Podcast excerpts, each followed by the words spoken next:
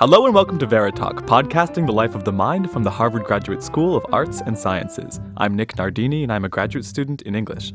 Hi, I'm Laura Gentil, and I'm a graduate student in physics. We'll be your hosts for today's installment of Veritalk. Today, we'll be discussing the elusive quantum computer with a PhD candidate in physics. And at the end of the program, we'll spend a few minutes discussing another computer with a very different sort of elusiveness Google Glass. We've grown accustomed to the fact that every year computers get more powerful, smaller, and cheaper, and with these changes, their applications in our lives grow in unexpected and even unprecedented ways. Will this trend, the popularly known Moore's Law, continue indefinitely? The basic technology powering the computer has already changed several times in order to make possible the march towards smaller and faster computers. The first electronic digital computers were built in the 1940s with light bulb sized glass vacuum tubes serving as the computer's fundamental building blocks. In the 1950s, electronic transistors replaced the vacuum tubes, and by the 70s, integrated circuit chips with multiple transistors started the miniaturization process. Today, billions of transistors can be placed on a single silicon chip, allowing ever smaller and faster processors. Many argue that it is soon time for another revolution in computing and then the next step is to go quantum.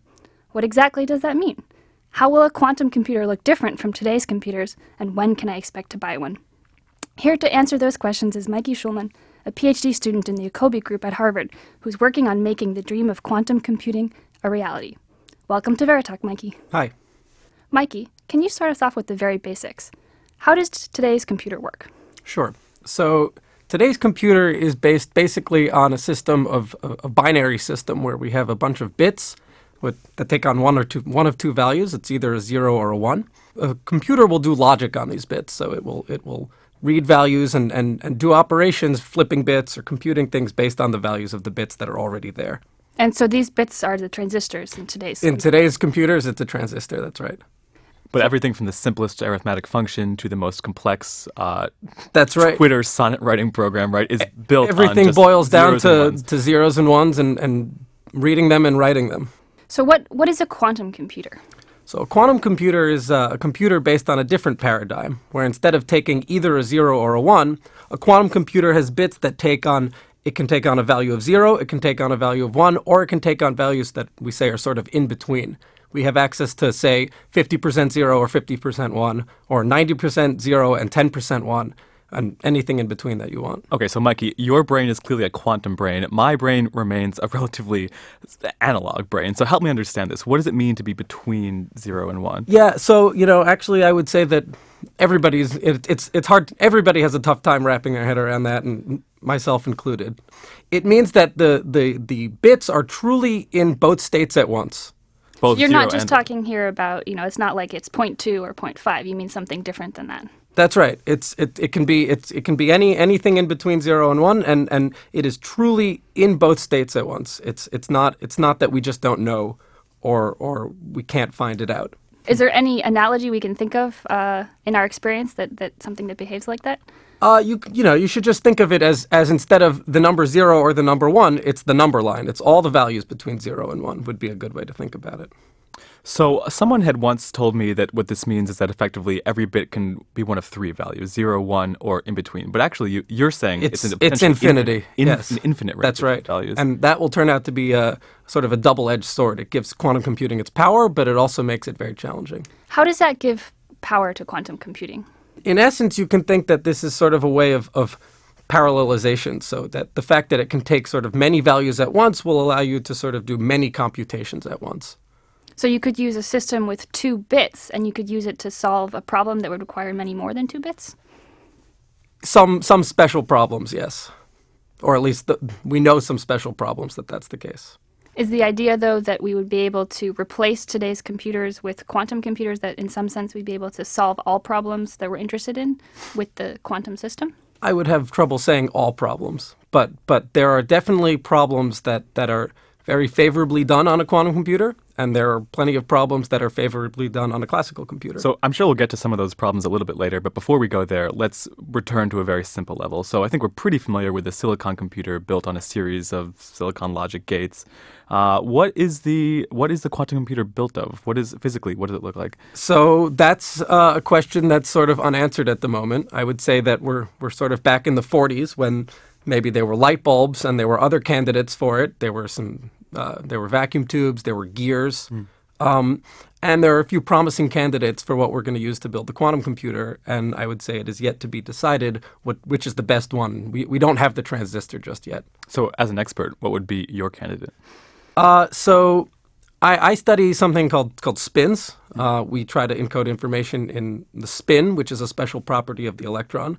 Um, there are other candidates which include superconductors, uh, uh, trapped ions, uh, and and also some very exotic ones that are less mainstream. So you mean you use the, the spin, which is this intrinsic property of electrons and other particles, um, as a, a sort of bit. This is the thing that can take on multiple values. That's right. So the electron spin can point either up or down, and that's sort of our our zero and our one.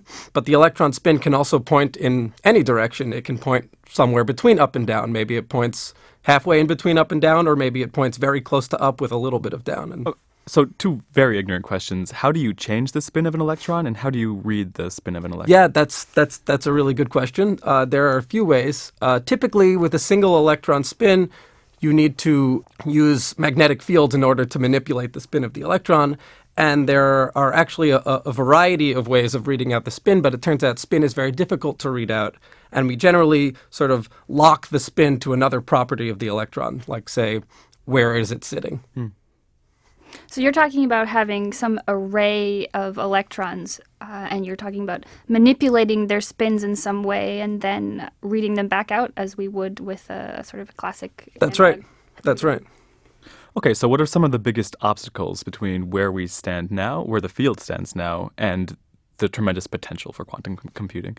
So, uh, as I said before, this this inherent parallelization, or the fact that we can have many uh, two states at once, or, or, or a combination of two states at once, is is also uh, a a big challenge for quantum computing. So, in in a regular computer, if I have zero and one, if there's a little bit of noise, and let's say instead of zero I had 0.01, a computer would just say that that's zero. That's one percent away from from 0 In a quantum computer, if I had 0.01, well, that's distinct from, from zero.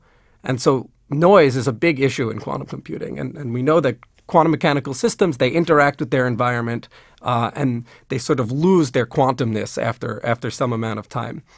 And so combating this, uh, the, the, the interaction of, of the system with its environment or, or the ill effects of noise on the quantum system, that's basically the biggest challenge in quantum computing.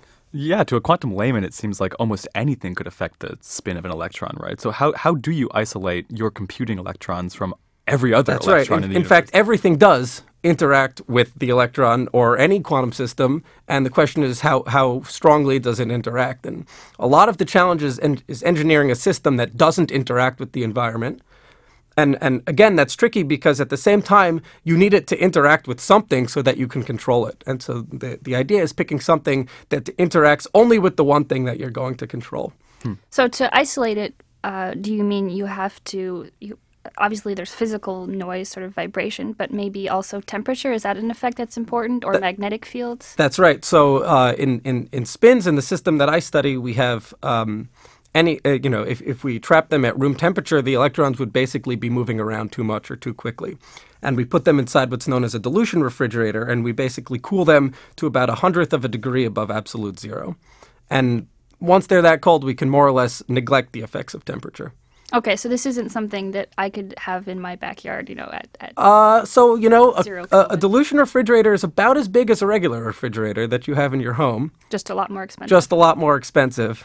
But yeah, I think we're, we're, we're quite a bit away from someone having a, a quantum computer in his or her backyard. But in in the backyard quantum computer of the future, there will be a tiny chamber cooled to this incredibly cold temperature. Or, as I said, maybe someone is clever enough to figure out a better way to isolate these electrons or, or whatever quantum system it's going to be so that they don't need to be cooled so much.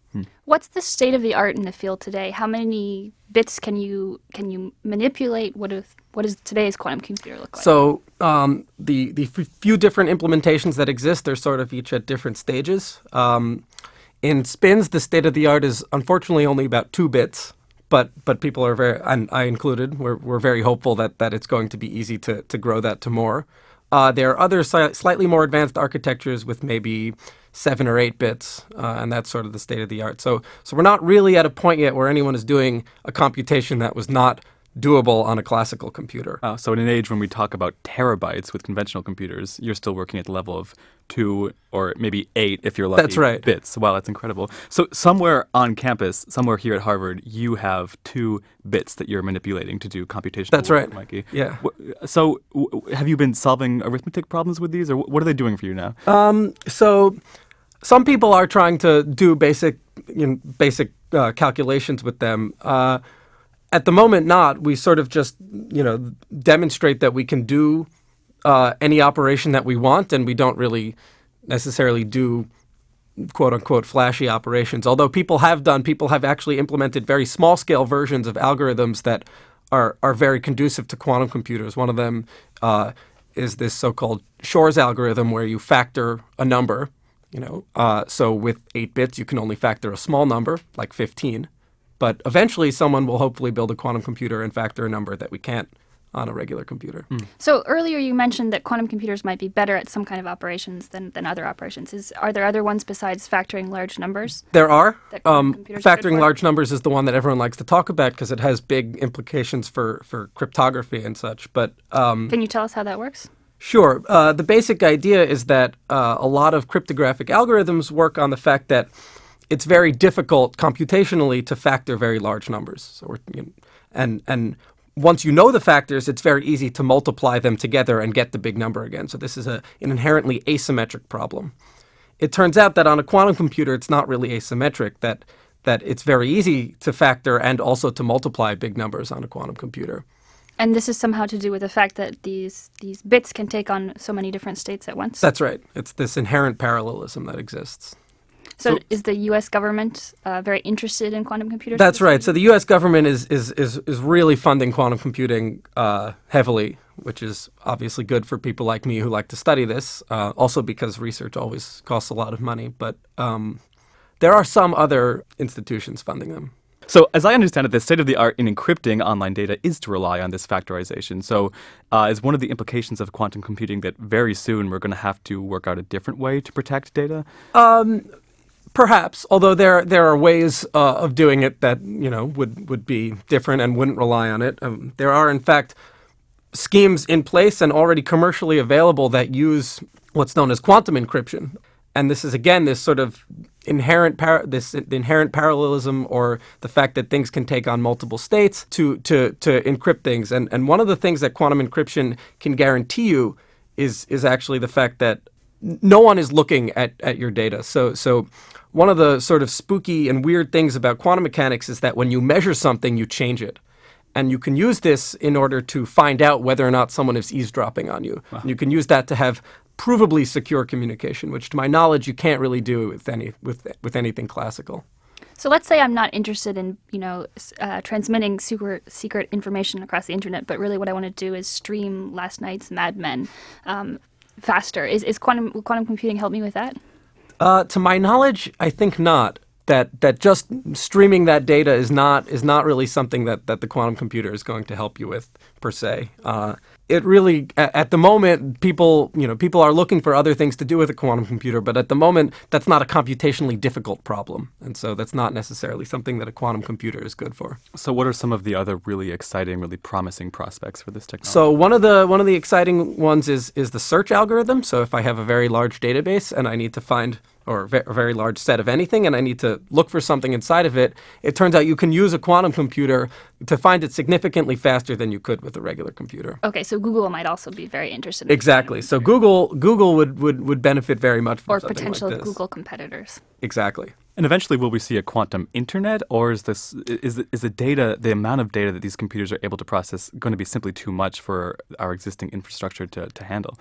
You know, people have been throwing around the term quantum internet actually for some time. Uh, that is that is sort of a, a, term of the art. I would say it remains to be seen whether you know, or, or, to what extent everything having to do with data and the internet becomes quantum or not. So we keep talking about you know the U.S. government being interested in this and and me downloading things, but how long are we talking about? When will I be able to go and, and buy a quantum computer? So I would say that the, the first step is sort of building one, no matter what the cost, or or at least financially. And and you could imagine that maybe after some point, the U.S. government or Google has a couple sitting in a basement somewhere in one of these very expensive dilution refrigerators. And not to be too optimistic, but I would say we're not too far away from something like that. It, you know, it could be 20 or 50 years. And 20 or 50 years is not too far. I would say that that's not too far. Uh, you know, computer was invented in, in you know in the 40s and 50s that I think we can wait 20 or 50 years until until they're commercially available. I see that as a a, a separate and at least at the moment less heavily invested in challenge and and at least in the current implementations, I don't really see how you would have one in your in your backyard. So, how do we invest? Or a less crass way of asking this question might be Are there commercial ventures now currently um, working on these problems? Uh, there are. There are some uh, sort of commercial invent, uh, ventures that have uh, government backing that are sort of just working in parallel with academic institutions. Mm-hmm. There are things like this company known as D Wave, uh, which has been in the news and, and attracted some some amount of interest that that claims to be building a quantum computer as well. Maybe without getting into it, it's it's it's it's somewhat controversial whether or not they're building a quantum computer. C- can you get into it a bit? How, sure. Why is it controversial? So D-Wave claims to be building a quantum computer out of uh, superconductors, which is an extremely promising architecture for quantum computing. Can you just tell us what a superconductor sure. is? Sure. A superconductor is this very strange state of matter uh, that uh, will flow electrical current without any resistance. So zero measurable resistance. That means zero dissipations. An electron will travel from one end of the superconductor to the other end of the superconductor without scattering off of anything, without interrupting its path. And it turns out superconductors are actually pretty common. Uh, aluminum, for example, is a superconductor if you cool it down in a dilution refrigerator. Aluminum is everywhere. Um, and so this company, D Wave, uh, says that they are building a, a quantum computer out of these superconductors. And they're relying on a very different architecture for quantum computing, something known as adiabatic quantum computing. Uh, and the problem with this is they are essentially building what most people would call some sort of thermal annealing machine. It's really a computer based on on on cooling a system from from a hot temperature to a cold temperature and isn't necessarily co- completely quantum mechanical. Can it solve the same kind of problems as a quantum computer? In theory, uh, an adiabatic quantum computer can solve the same kinds of problems, although uh, with with many caveats, and it's very difficult to do so. And it looks like that uh, the the product that, that D-Wave makes is not really doing that. That doesn't mean it's not coming up with. It, that doesn't mean that it's not doing computations that are that are not challenging in other ways and that are not interesting and that are not extremely useful. You know, you can see Lockheed Martin bought one of these, but to my knowledge, most experts in the field say that this isn't really a quantum computer. So, Mikey, if we could ask you to step up to the pulpit for just a minute, how do you think quantum computing will change society? Whenever it does arrive, be, it, be that 20 years from now or 50 years from now, how are things going to look different thanks to quantum computing? So, one thing you actually touched on earlier is this Moore's Law idea. Uh, that it, you know, Moore's law says every every two years the number of transistors that or the number of, of bits transistors that we're going to put on one of these chips is going to double eventually that has to run out. Eventually, the transistor is going to be less than the size of an atom, and then how do you how do you continue to do that without some sort of revolution? Um, other things have to do with with power consumption of these chips, which also. Uh, if Moore's law continues to scale as it does, you're going to need a small nuclear reactor to power your computer, and that's obviously not practical. Uh, one of the things that, that that a quantum computer can do is it essentially takes takes the scaling to a new level. And so what I mean by that is Every time I double the number of transistors on the chip, in a current computer, I double its power. In a quantum computer, all I need to do to double the power is add one more one more bit. And so this really takes the scaling from this linear scaling where I double the, the number of transistors, I double the power, to a much more favorable scaling. I add one more quantum bit and can be very, very tiny, and I've doubled the power. Wow. Well, this sounds super exciting, um, but it sounds like we'll also have to be patient. Um, so let's switch to a computer that's uh, much nearer to a st- uh, store near us. Uh, that's the Google Glass project. Recently, Google started handing out their newest hardware project, this miniature computer mounted on a pair of eyeglasses, to selected testers among the general population. Did either of you apply to be an ambassador to the Google Glass program? I did. You oh, did. you did. Did you I get did. selected? I did not. Uh, so why did you apply? What what's what do you find interesting about this project? You know, I really think this is something. Well, for a few reasons. One, just because ev- you know, to, to say that you you are one of the first testers of the Google Glass would be really cool. But also, this is you know, this is a a new sector of our lives that technology is invading, and and I think you know, What sector is that? What do you mean? Our eyeballs. That's Uh, uh, yeah, your eyeballs. You, you know, it's it's really it's on you at all times. Not the same way that your cell phone is in your pocket at all times, but this thing is on you and and constantly interacting with you. So I don't know. I, I just watched the video actually recently for the first time, and I was struck. In some sense, it doesn't feel to me like what I associate with a computer. It seems more like a really fancy video uh, recorder or camera or communication device. In some sense, it seems to be focused on transmitting what you see in front of you to people. You know, either uh, people on the phone with you or uh, recording it for later. Um, and that seems like a different sort of uh, mentality of what it means to be a computer. Sure, I don't think it's doing any any you know hard computing problems or, or raw processing, but I think it's enhancing your life uh, in, in in ways that a quantum computer will not be able to do. So at some time, we've all been irritated by people whom we're trying to have a conversation with checking their cell phones, right? Isn't Google Glass just a way of allowing your interlocutors to constantly be checking their cell phones while talking with you? It seems socially like a huge annoyance. Uh, what do you think, Mikey? Uh, maybe, but I would say you're not going to notice them checking their cell phones anymore. So maybe maybe it's a moot point. But you probably still notice them tuning out, right? Or maybe their eyeballs will be flickering. Maybe, or or maybe we're ushering a new uh, a, a new you know sort of time into society where this is going to be become the norm, or people are going to get better at, at zoning out and still paying attention a little bit. Uh, so I mean, hope not, Lau- but- yeah, Laura, what do you think? Uh, Can you imagine ten years from now it just being the norm to be to speak with people who may or may not be recording you as you speak to them? Uh, I'm still, I still don't have a smartphone, so I'm behind the trend here. You really don't. I really don't. wow. Um, so I think I'll resist the Google Glass trend also for a while because I like to, you know, focus on what I'm doing and not be distracted by the internet, which is infinitely distracting. Mm-hmm. Um, but I'd love to hear, Mikey, what what you wanted to do as an ambassador. You know, what what you would use these these glasses for. Um, you know, I, when I applied, I admit I hadn't really thought about it, but but just seeing you know the videos, like you said, and and it, it looks like there are things that it's going to enhance, uh, whether it's scanning a barcode or uh, taking a video or uh, I, I I don't know what, but but you know, it's it's it sort of seems to me like it's your cell phone, just it's freeing up your hands. We're broadcasting, of course, from a university, and one thing that I've seen discussed in a lot of forums about Google, Google Glass is the way it's going to disrupt the classroom, right? How will a teacher know that students are paying attention and not browsing YouTube, right? Um, it's hard for me to get my ma- to wrap my mind around a, a world in which people may or may not at any time be serving the internet. I would say that that problem already exists. Uh, everybody is bringing his computer to to class, right? And you know, your your, your screen is not facing the instructor. That's true. It's going to make uh, things like driving and even walking as a pedestrian even dangerous. I mean, I- I've had pedestrians walk into me because they're checking Yeah. their phone, you know, and I can imagine this is only going to make it worse. Yeah. I agree. Well, on the upside, it might make it a lot easier to listen to podcasts wherever you are. So, with that, I'd like to thank you, Mikey, for joining us. Oh, my pleasure. And Laura, thank you as always. Thank you, Nick. Thank you, Mikey. Thanks also to our producer, James Brandt, and to our guardian protectors in the GSAS Office of Communications. Our theme music is by Domenico Vicinanza. We'd love to hear your comments, questions, gripes, or suggestions for future guests. You can reach us at veritalk at gmail.com or find us at facebook.com slash veritalk. From all of us at Veritalk, thanks for listening.